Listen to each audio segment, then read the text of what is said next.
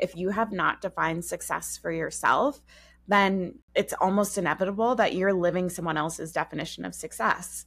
And you're chasing after those things and those milestones that we're told to want.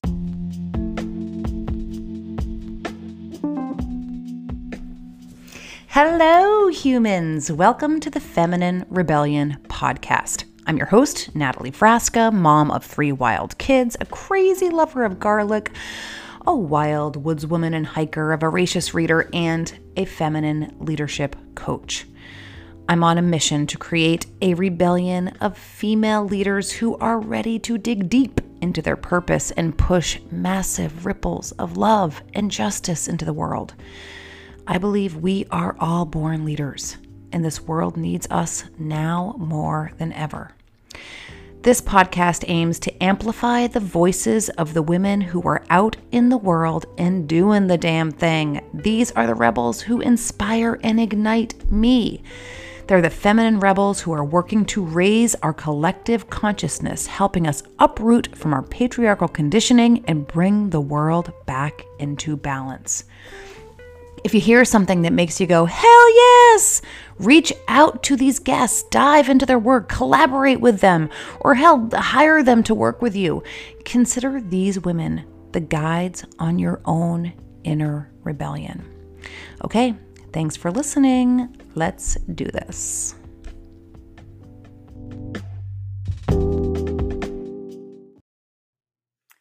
My dearest Feminine Rebellion, today I have a very, very special guest, Taylor Elyse Morrison. Taylor Elyse Morrison turned being bad at self-care and being firmly convinced of every human's potential into a career.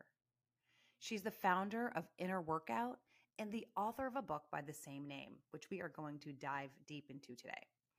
Recently named one of Fortune's ten innovators shaping the future of health, Taylor is tired of aspirational, quote-unquote, wellness as usual.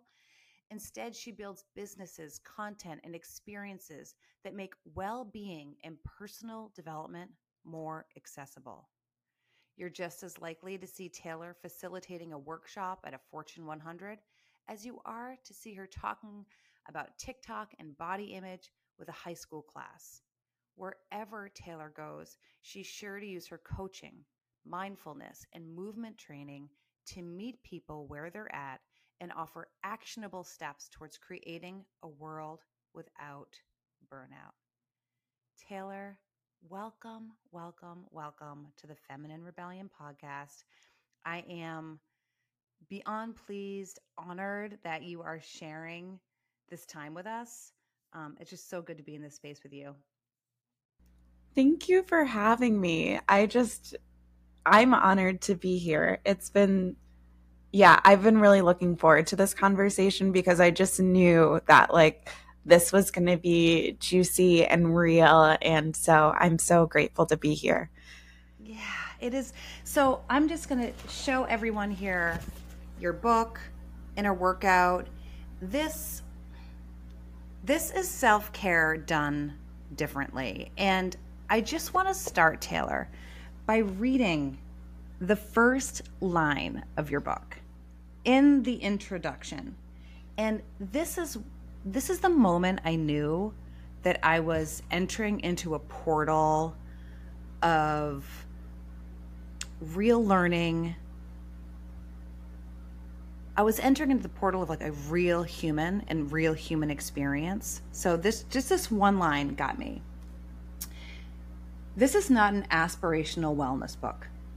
It can't be because I'm writing it.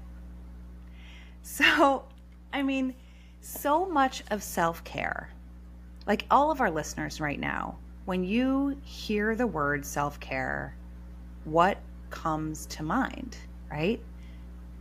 The first thing that I think of is some kind of shiny Instagram post, maybe a photo of a green juice, or a woman laying in a bath with rose petals and some kind of essential oils around her. And yes, that is one form of self-care, but this book is so much more than that. This book is about meeting your body and your being where they are. And this is why, this is why you're here today, because I just, I need to talk about this new kind of definition, or this real definition of self-care. So, so first, this first line, can you tell us, I mean, there's like such a little tease there in that first line. So can you tell us, Taylor, what brought you to kind of dive deep and unearth this kind of definition of self-care for yourself and your people? It completely came out of necessity. Like, I am not a naturally calm, relaxed, present person. My tendency is towards like workaholism, burnout, and I kept getting to this place where I was getting burned out over and over and over again. And it was really at the height of kind of treat yourself style self-care, mm-hmm. where it's like, oh yeah, like you can be hustling all the time, but then you just like buy something expensive and you take an afternoon and then it fixes everything. And that was not working for me.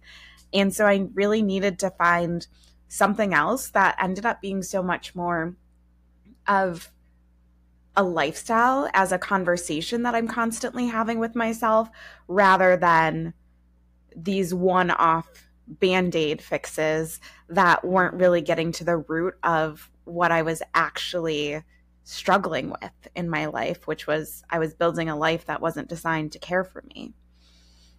Mm, and I know that your words right now are resonating with so many people, because what we're taught, this like treat yourself, you know, meme really is, you know, work hard, hustle hard, and then, you know, fuck it, you know, go on a girls' weekend or hit the spa, right? These Band-Aid fixes, but they don't get to the root. So can you tell us a little bit about how we get to the root of what's burning us out? Absolutely. The definition of self-care that I came to was that self-care is listening within and responding in the most loving way possible. And that's the definition of self-care that I come back to over and over and over again. And so if we're looking for a starting point for self-care, the first shift is to turn it into a conversation rather than like a task that gets pushed to the bottom of our to-do list. So mm. the starting point would be to make that space to hear from yourself, to listen within, to start having conversations with yourself instead of all of a sudden realizing you're burned out, your body, your being is speaking to you really loudly, kind of yelling at you.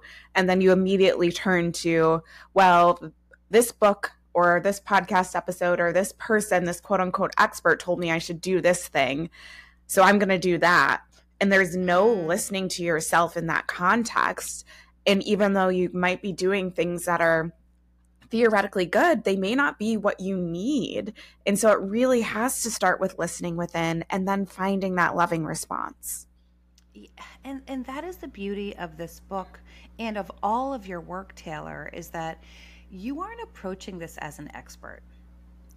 You are approaching your work and the way you work with people as giving people tools on how to become their own expert, right? Because just like you said, like people say, oh, well, if you're feeling stressed, you know, do breath work, right? Or if you have racing thoughts, try meditation. But what that's doing and what I'm hearing you say is that it's disconnecting, it's giving our power away basically to the expert, instead of recognizing the power within. And I know this is really kind of this this broad root or, or you know, weave that goes through all of your work is developing a relationship with your own knowing, right? Um, so there's a term that is really thrown around a lot on the internet and especially on Instagram, and the term is embodiment. And, you know, there's a section in your book on embodiment, and I think that it's getting really kind of messy out there with this term. Everyone's saying, you know, calling themselves, I'm an embodiment coach or get embodied. Can you tell us like your definition or what embodiment means to you? Yeah, that's a great question. And I, side note, I just always like to joke that like somehow I ended up in a career where it's like, I'm constantly defining and redefining things because it's like, oh, everything is too murky. Like, let's take it back to the basic root of it. So for embodiment, in its simplest form, it's about being present in your body. And I think at first listen, that sounds like it's not that revolutionary. Like, I'm always in my body. But are you really? Because I can say for sure that I'm not always in my body. I can be in front of my laptop and completely living in my mind, unaware of the fact that I'm hungry or that I'm tired or that I need to take a sip of water. I'm, I can be so disconnected from my body. And so when we are embodied, we are present in our physical body and are in relationship with our physical body rather than, and this can happen too, especially in certain more spiritual spaces where we can think, oh, well, if I'm being really spiritual, I like transcend the body. And I don't, that's not something I personally subscribe to. I think, and um, there's a woman, Michelle Pelazon, she, I've heard her say something similar that like, part of why we are here living this life on earth is to be in these earthly bodies. And that in itself is actually really spiritual. We don't need to transcend them. No. I, and amen to that. I'm totally on board with, with that description. And, you know, I was telling Taylor before, before we started recording today, and because I've just been devouring her book and reading it over and over mm-hmm. again, Um, this stuff is really just top of mind. And and I happen to be teaching some of these things myself, right, to the people in my practice. And yet I find myself getting disembodied. And one of one of the ways it showed up for me today was, you know, I I love pour over coffee. So I made myself a pour over coffee at six a.m. and I usually make myself another one, you know, between nine and ten. And those are like my two cups of the day. So as I was preparing for this podcast interview, you know, it was really, um, you know, preparing my questions, and I was getting a little buzzy inside my body. And I went to reach for the coffee beans to make myself another cup of coffee, my second kind of autopilot response, right? Like it's just something I always do. Those neural pathways are really grooved in there. And I had, I could feel the buzziness in my body. And I, I practiced one of the exercises that Taylor has in the book, um, an embodiment exercise where you, well, you have to buy the book, but you stare at your hands and you move your fingers and then you, you notice that you're in your body. I put both hands over my heart and I really checked in with myself, and I made the choice to brew a cup of peppermint tea instead of make my second cup of coffee. And it was a beautiful moment of practicing listening to myself, practicing embodiment, like starting that conversation. So I'm assuming this is kind of what you're talking about in the book. Yeah. And I love that. I like even that, okay, I've got this neural pathway. This is just what I would do. But then when I check in with my body, that actually can open up the door to something else that's below the surface. I just, I love that example so much. And I would guess it didn't take you a lot of time either.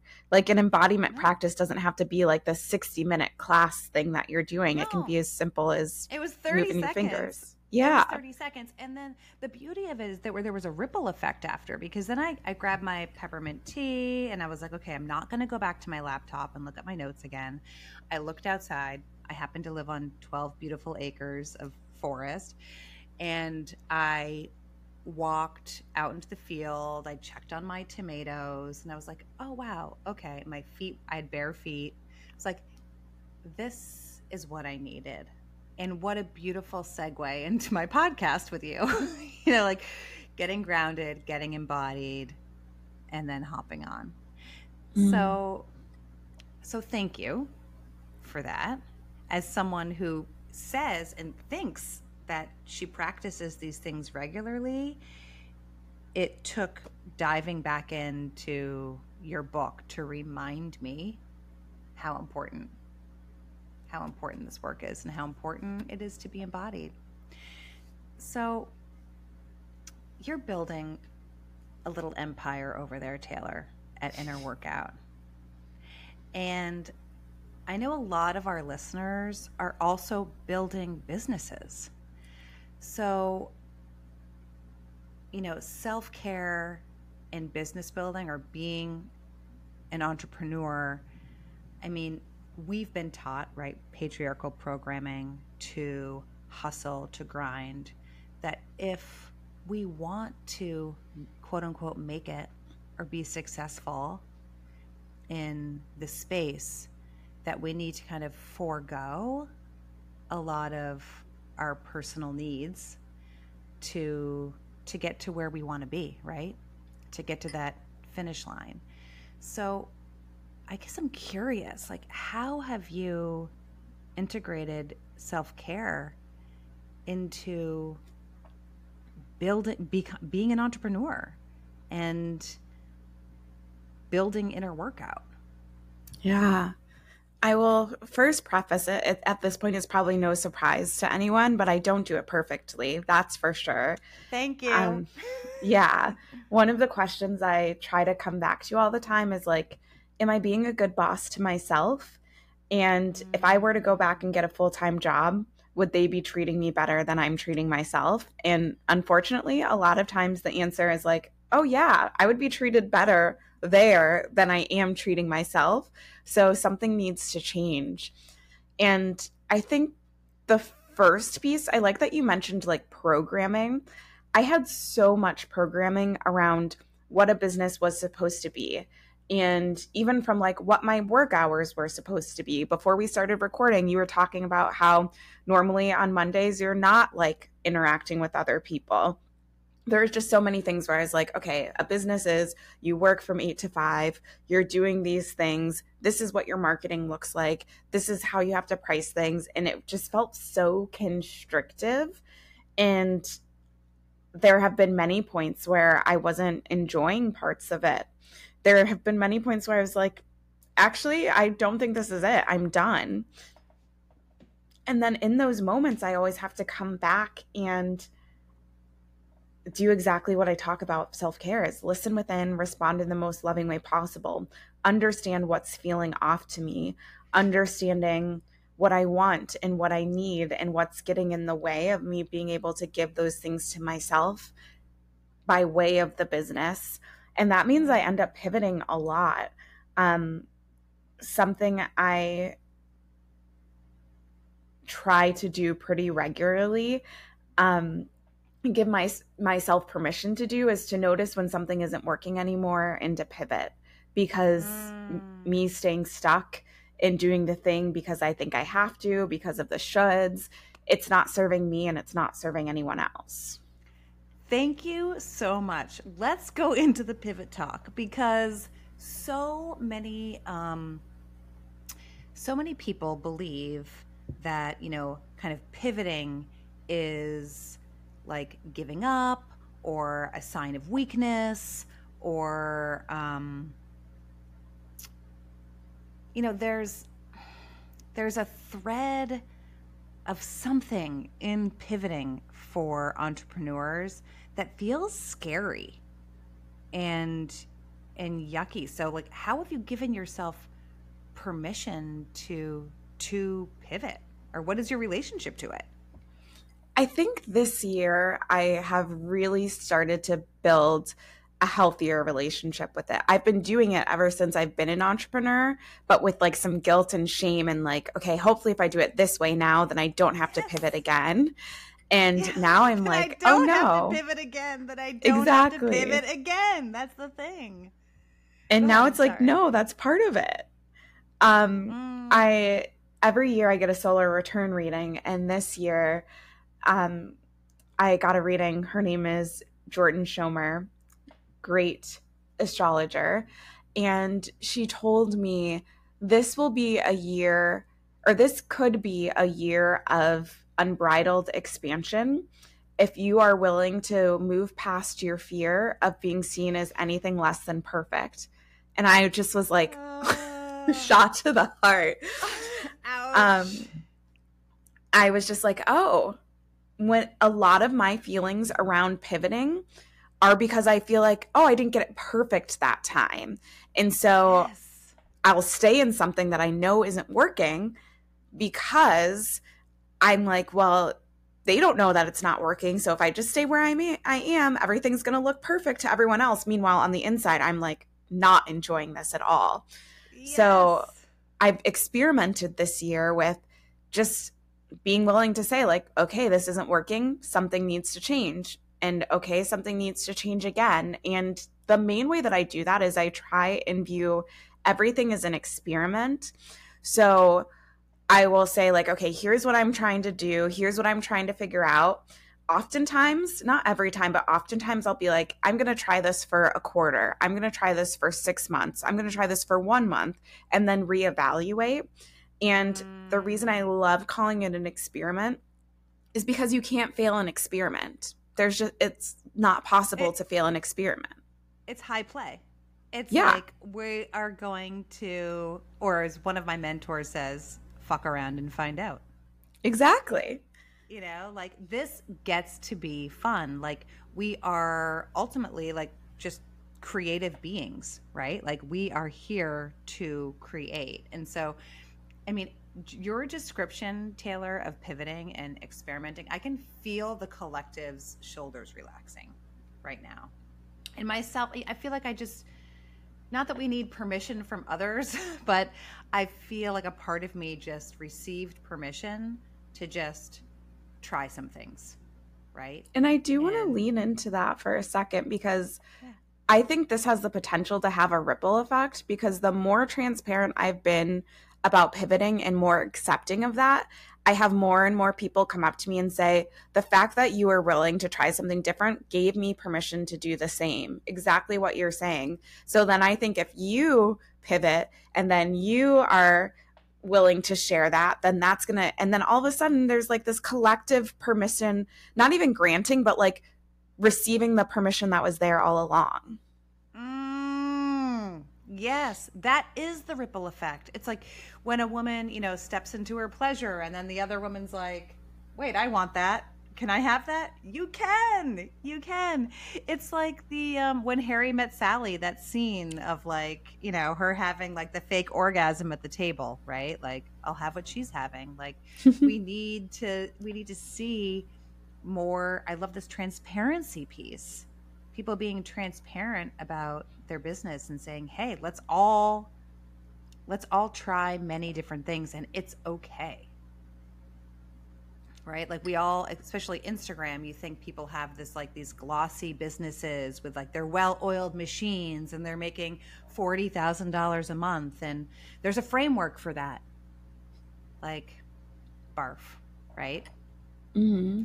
And that gets, there's, I see a clear parallel between that and the way the wellness industry talks about things. Like we were talking about self-care before, there's this tendency, something's wrong, let me plug into what someone else said worked for them and assume something's wrong for, with me if it doesn't work for me. The same thing for business. Like when we see people who are talking about, I have these forty K months or I have whatever, um, first of all, sometimes I'm curious about that because I'm like, are we talking like revenue or profit? Like there's exactly. just a lot of not transparency there. Exactly. Um, but also they found what worked for them, and maybe they're making it in a way that would feel so awful for you to make money that way. But if you listened within and looked at your skill sets and saw what like lit you up, you could find your own path that, and first of all, like, does anyone need to be making forty K a month? Not saying that that's not bad. Exactly. Like, I don't want to hamper anyone's ambition, but like, yeah. that's their goal. That also doesn't have to be your goal. Maybe you can live out the, a full, like a full satisfying life and not need to make forty K a month in your business. That could be true too. This is an awesome conversation, actually, because we've become so disconnected from our own personal definitions of success. Like, I did this exercise recently where it's like, well, what do I really need? Um, you know, what I really want is money for um, local food's really important to me. So I want, if I'm going to buy meat for my family, I want to be able to afford it from the farm down the street, which is four times as expensive as the grocery, you know, Hannaford's down the street. Yep. I want um, to host people in my home, you know, so I want some space for friends to come. Um, a big dining room table is really important to me. Like, I want at least ten people to sit at my table at once. Like, these are the things that are important, you know? Um, but you know, like, like when you say, when I mentioned forty K a month, I think, oh, that's, that's way more than I need personally to feel fulfilled. And I also, you know, doing this exercise, it's like, I don't want a roster full of clients. I actually don't want a roster full of clients. Um, that's overwhelming to me because I'm an overserver. So, you know, I can't give all of myself to many people. So I like having small, you know, I like having a small amount of clients, you know. And so when we really, you know, going back to this idea of what we really need or following other people's prescriptions, like, self-care is listening to ourselves in those conversations as well. Absolutely. I've had to do so much work around definition of success, and we have something that we teach at Inner Workout to help people build their own definitions of success, because I feel like if you have not defined success for yourself, then it's almost inevitable that you're living someone else's definition of success, and you're chasing after those things and those milestones that we're told to want. Whether it's like the job or the promotion or getting married or having kids mm. or getting a bigger house or being able to make forty K a month, whatever these things are. And none of those things are inherently wrong or bad, but how much time do we waste chasing after these things, getting them? They don't make us feel the way that we thought they would make us feel because they weren't actually what we wanted. They weren't actually how yes. we were defining success. Exactly. And, and at the Feminine Rebellion, we call this the patriarchal path, right? So it's like there's this, you know, well-trodden pathway through the forest, and everyone's just like kind of following the leader, right? And you go to school, you get a good education, um, you know, you get married, maybe you get an animal first, and then you have kids, and then you move from the condo to the house, and then you have another kid, you go to the bigger house, and then you need a bigger job and more money, and you know, maybe you buy a second home. I mean, this is like, this is, you know, there's no point, especially, you know, I'm speaking specifically to women right now, but where anyone's saying, well, what do you, what is your like soul's calling? It sounds, that term sounds big, but what are you being called to do with your life, and what do you really need, right? And maybe we should be having these conversations with kids. Like, I know you're having conversations with kids in high school. Um, maybe we should be having these conversations with kids, you know, from middle school on or earlier, right? From birth. What is yeah. it that you're, what is it you want for your life? And I I think that could be so cool. I'm a person who is child-free by choice. I love working with kids. I don't personally want kids of my own, but I think there's something really beautiful. Like, as someone who was a kid and constantly getting asked, like, what do you want to be when you grow up, is so limiting versus like, what do you want for your life? Mm. What, like, how would you want your life to feel when you're a grown up? Like, I'm just so curious about the conversations that that could open up for people to be able to talk about what they want their life to feel like and what things mm. would be exciting for them. And it's going to change so much, obviously, when you're a kid. It even changes when you're an adult. Like, you yes. you think you want something, we going back to the experiment, and you realize, oh, this right. doesn't feel how I thought I I thought it would feel, but it's it taught me that this other thing is important to me, and now I'm going going to lean into that. And so, yeah, I think there's a lot of room for us to shift the conversations that we have societally and the assumptions that we make when we're ha- even doing things as simple as having small talk. Mm, agreed. I love the feeling piece. We talk a lot about feelings, the Feminine Rebellion. Like, yeah, I have a, a pop-up on my phone every morning that says, how do you want to feel today? Mm. It's like just that quick, like, hmm, yeah, today I want to feel grounded, or today I want to feel, you know, connected to nature. Today I want to feel alive. And so that's, you know, a lot of dance practice, or it's, um, again, it's that embodiment piece. Yeah. So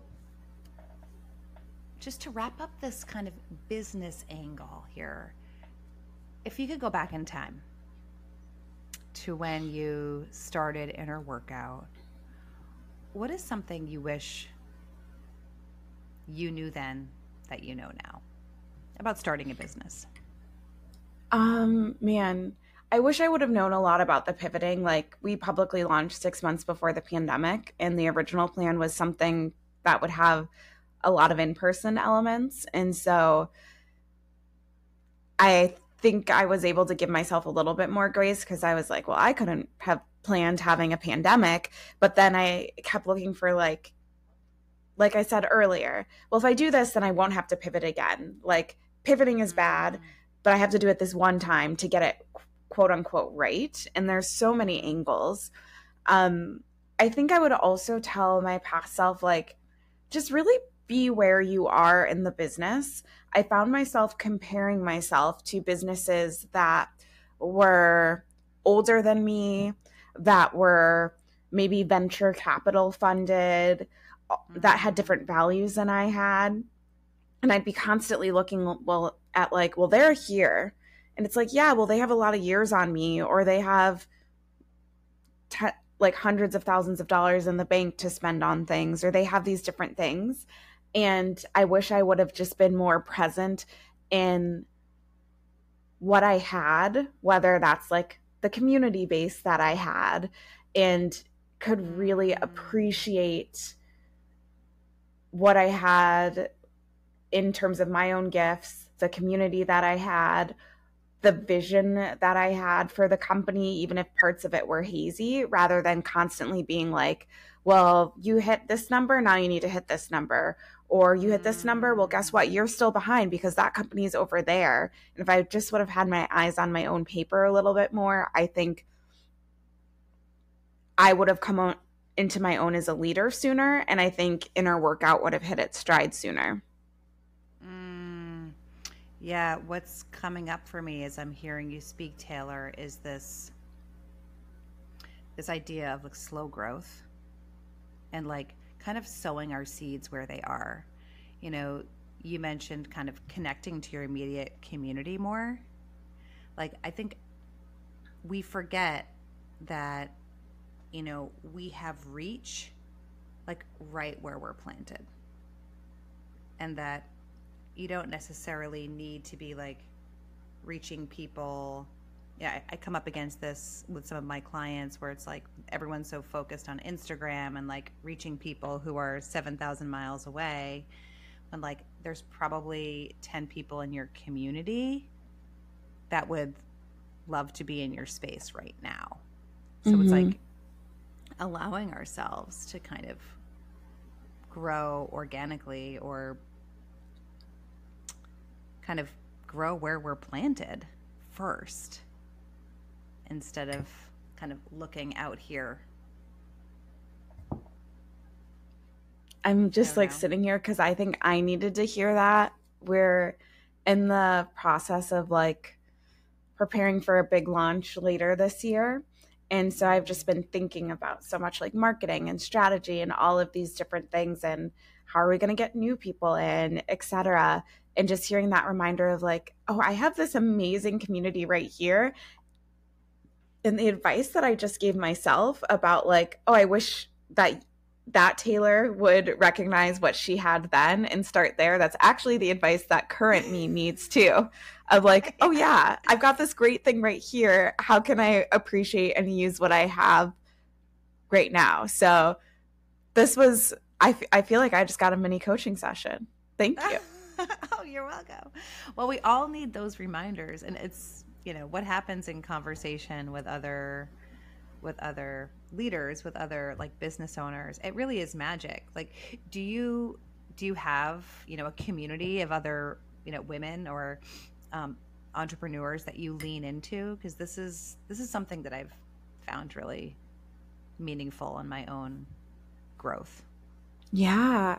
So one, I will say like we met through our coach training, and mm-hmm. we still like our, our cohort, our smaller chunk of our cohort, like we mm-hmm. still meet about once a month, and that's really sweet from a coaching perspective. Mm. Um, my friend and I actually end of last year, we started something called the Lifestyle Business League, which is a networking community for people who run lifestyle businesses, which essentially means that like companies that aren't receiving like venture capital or outside investment and are really interested in building like ways of doing business that are supportive to them, um, and also are supportive for like the earth and their community. And that's been a really sweet space, um, because I think I was missing that for a while. And I, my friend that I started it with, we both found ourselves in places where it it was business community, but because we were a little bit further along, we were often like giving to a lot of people, and we wanted a space that felt a little bit more mutual. There was reciprocity. Yeah. Or we'd be in spaces where people had businesses that were maybe bigger than us, but then they didn't have the same values that we did. So the things that they were suggesting mm. were like, ugh, that feels really like gross. Bro marketing way of doing things that we're not into. So the Lifestyle Business League has been like a sweet spot to access that that community and feel supported. Mm, beautiful. Yeah, we all need those spaces to be with people who share our values. Mm-hmm. Really, who share our values and are, it's, you know, facing similar obstacles in business or want to celebrate and feel like that celebration's okay. That's one huge part of it, right? Like wanting to be able to take up space. Ooh, which reminds me of your self-care assessment, Taylor. So I know we're jumping all over the place here, but I love um, it. Yeah, it's so fun. So on your website and part of your book, okay, I'll show the book one more time because it's so beautiful. Um, you invite your readers to take a self-care assessment, which I took, and um, I'm going to take it again, because when I took it, I took it, um, I answered the questions, I think, from a place where I think I want to be and not where I was at the time. So I'm going to take it one more time because, you know, my, you know, all of my, you know, I was like pretty high on all of the scores, and I was like, huh, I don't think that's totally accurate. I think this is like an aspirational vision of what I want, and I wasn't really being honest with myself. Mm-hmm. Um, but we will put a link to the self-care assessment at the bottom of this podcast, because not only, you know, are the graphics beautiful and you get some insights, but you also get some practices. You know, one of my favorite practices that I got was the power pose. Um, and, you know, the kind of like taking up space power pose. And um, I'll be using that going forward for sure. So listeners, check that out. We'll put all the links in the bottom. Um, but my, maybe one of my last questions, or as we kind of like wind down, I could talk to you forever, Taylor, um, is I know you've shared with me um, that you were diagnosed maybe in the past couple years with A D H D. And I'm curious how that has impacted your work, you know, your self-care work, and how you approach, you know, building your business. I think it's given me a lot of language for just like how and why I need or do certain things. And it's also given me language for, or not even language, but like, oh, co- context, that's the word I'm looking for, for how I approach self-care. Because they're like frameworks and structures, but I'm constantly going back to helping people figure out what works for you. Like, what do you need? And I think part of that is with my A D H D, where people with A D H D tend to both thrive when there's some structure, but also resist too much structure. And so finding that flexible structure, which is a lot of when I'm talking about self-care, essentially I'm helping people create these structures that have enough flexibility that they can, for an A D H D person, still feel like they um, are getting some choice, getting some novelty in the midst of doing something that's nourishing for them.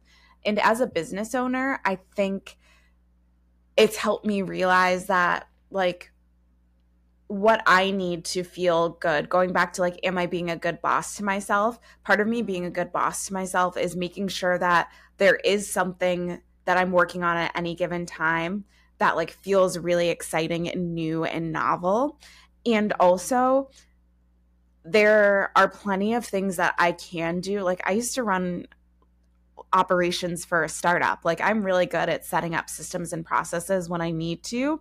And that also isn't my zone of genius. And so when I find myself too bogged down and like too in the weeds of things, I disengage from projects, even if I was excited about them before. So it's also changed how I structure the type of support that I need, and mm.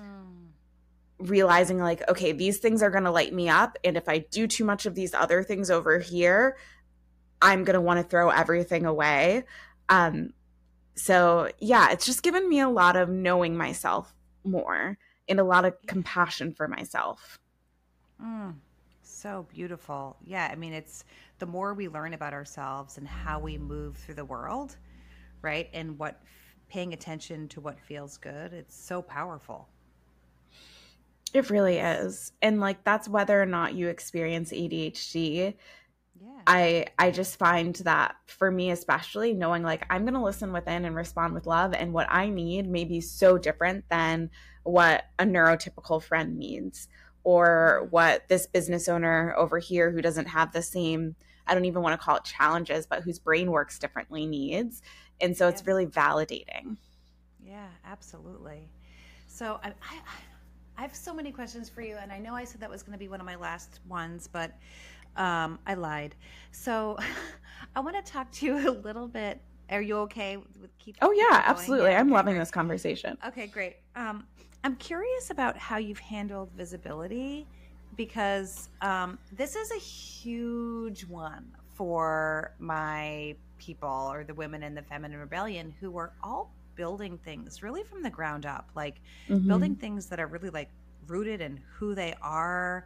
You know, we say rooted in their wildness, um, and, and showing up, you know, whether it's like in an email or social media, or just kind of sharing ourselves with the world, is, can really put your nervous system in um, a frenzied state, and can cause you to shut down or not, you know, able to share your gifts, your work, your creations with the world. So I'm curious how you've handled like becoming more and more visible, especially, you know, writing a book and, and sharing these stories that are in here with the world. Um, so could you, are you comfortable talking a little bit about your journey into visibility? I'm so glad that you did, because this is something I like I have worked with my coach on, that I've gone back and forth on a lot. Um, oof, where to even start? I do think that at the beginning, wanting to be visible was kind of like, oh yeah, that's just what you do as a business owner. I didn't think a lot about it. And then I'll say, like, in the summer of twenty twenty and everything that was happening there, um, with George Floyd and uprisings and things like that, being like a Black-owned business during that time, I started to get a lot of visibility really quickly, and that dysregulated. Before, it was like a crescendo, or not even a crescendo. I don't know if that, I guess it was kind of a crescendo, but it was just more steady. Like, it felt like it was, my visibility was getting bigger and bigger, but it was happening at a pace where it was more manageable. And then all of a sudden, it's like the te- I don't know why I'm using a music metaphor right now, but it felt like it. it was a crescendo, and we were at like a pretty slow, steady space. And then all of a sudden, everything like sped up, and I'm like, whew, that was very dysregulating. And I remember talking to my friends about it, and like overall feeling pretty good about it, but no, but then feeling I was like I was having to perform in a certain way, and mm-hmm. it was just a lot. And since then, I've really kind of. Hmm. I'm I'm jumping then in the timeline a little bit. A parallel to that was coming out with a book, and I've been like doing podcast interviews and talking about myself more. And I think a big thing has been like, what am I willing to share with the world in being visible? I've had a couple instances where I've shared something that like I'm not terribly upset that I shared it, but then seeing like how people are taking it or commenting on it, and I'm just like, ooh, I'd rather just keep that piece to myself. Yes. If you, uh, I don't do a ton on Instagram anymore, um, but I mostly like, I mostly show myself and my dog. Occasionally I'll show a friend, but I keep it pretty like, this is a very specific window into my world, and like the rest of my personal life with my close friends and my husband and all those things is really primarily for me, because like I need to define like being visible, how much of my life gets to be visible. And then the other big shift for me has been, where does it feel sustainable and safe for me to be visible? And for a long time, I was investing a lot into being on Instagram. And I have my personal Instagram account, and Inner Workout has an Instagram account. And I was paying someone to run Inner Workout's social media. And she's great. We actually were just at the Beyonce concert last night together. Um, she's so good at what she does. And also, I realized I wasn't getting an R O I on social media. And so I just had to be really honest, like, oh, this is not the place that, if I want to get results for my business, this is not the place where I need to be visible. Whereas like writing the newsletter, I've written it consistently for, has it been four years? Almost four years. It's been a long time that I've written a newsletter every single Sunday, and it has like an insane open rate for how many people it has. I think it's averaging around like a sixty percent open rate. Wow. For thousands of people. And like, that feels so easy for me to be visible there. Being on yes. my podcast feels really easy for me to be visible. I was on TikTok for a while. It was fine until it wasn't fine for my nervous system. Instagram mm. for a while was fine until I had questions of like, privacy sharing and also R O I. And so for me, a lot of the visibility is like, I don't have to be visible in the way that you are visible. You don't have to be visible in the way that I'm visible. We have to find the ways that are supportive for ourselves. And then I feel like there's a flywheel. Once you find that place where you mm. you can tell that you feel safe, and it's cons- you can sustainably show up there, then people are like, oh, I can trust that Taylor's always going to send this email. I can trust yes. that Taylor will, I'm on, my podcast is seasonal now, but they know that it's seasonal and they know that it will be back. And so mm. they've been able to grow in that way. That was a lot of scattered thoughts. I did not realize no, how much I had to I, say I, about that. No, I love it, because really what visibility, I mean, there's like this weave of visibility and self-care. So it's, it's finding what feels safe to you, but also like matching, you talked about like, where, what's the return on investment on the places that you're visible. So like being strategic as well as like paying attention to where are the places that feel really good and easy for me to show up. And people feel that, right? People feel like you're excited to write your Sunday letter. You know, that gets transmitted. I believe, my belief is that like when you're in your zone where you're doing the thing and things are just like feel effortless in a way, or you're excited about them, that gets felt by the receiver on the other end. And if we're kind of grinding or pushing or doing things that are counter or incongruent with how our bodies feel, um, that's when visibility feels really yucky.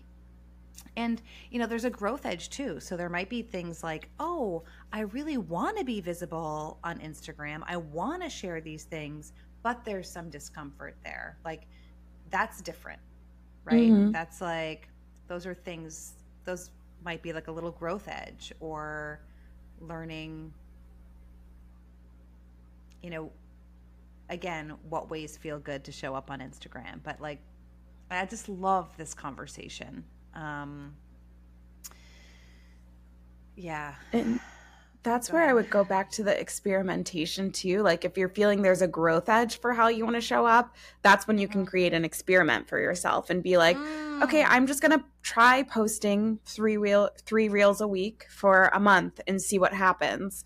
And mm. you don't even have to tell anyone. It's just an experiment. Like yes. getting into that energy could be really useful for a growth edge versus where you're like, oh, I just don't like, once you do the experiment, you may realize I don't like posting reels. I would much rather be on Threads or write a newsletter or start a podcast or any other number of things that you could do. But that's another point of experimentation is you get data so you can make better, more aligned decisions. Mm, I love that. I mean, I love this idea. I have a visual right now of like kind of going into the lab. Like my, my background's biology. So it's like, you know, putting my lab coat on and like going into the lab and kind of working on an experiment. And there's, there's like an autonomy to it. There's like, you know, it's just you kind of doing your thing quietly and there's, it feels safe.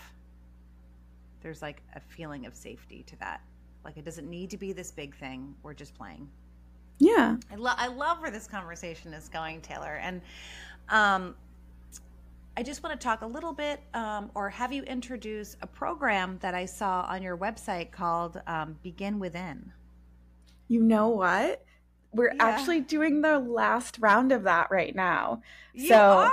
Yeah, we're doing the final round. Going back to like pivoting and experimenting, I realized that I like doing that program and I think eventually I want most of my coaching stuff to live under my own brand. So mm. we're doing this last group coaching. Um, and then, yeah, I'll, I'll primarily coach under my own brand. For Inner Workout, we have these one-off sessions called shift sessions, um, mm. where you can take the results from your Take Care assessments. And then we'll meet for sixty minutes for a coaching session and really hone in on like one thing that you can do that will have a ripple effect on your well-being, because I find so often people are like, I take the assessment and now I need to change everything in my life. And then they get burned out on trying to change everything when really there's probably one thing that they could focus on. And that would open up so much in their day, even for you, as simple as I don't have that second cup of coffee. Instead, I drink some peppermint tea and I go outside. And if that became a ritual that you cultivated, imagine like what that might open up for your days. There's so many things like that for people. So mm. that will be Inner Workout's main coaching offering. Sorry to throw you a a, co- uh, a curveball. Okay. Yeah, no, that's okay. I love it. Pivot, pivot, pivot, baby. This is so good. So, um, so that's great. So once people take the assessment, they have this opportunity to meet. Is that meeting with you or meeting with one of your um, teammates? Yeah. For now, it's meeting with me. So it is one-on-one oh. coaching with me. And then I can send you the link. I have like a separate page for my coaching stuff. Mm, oh, God. What a gift. what a gift that would be to be in a coaching container with you. Really, everyone.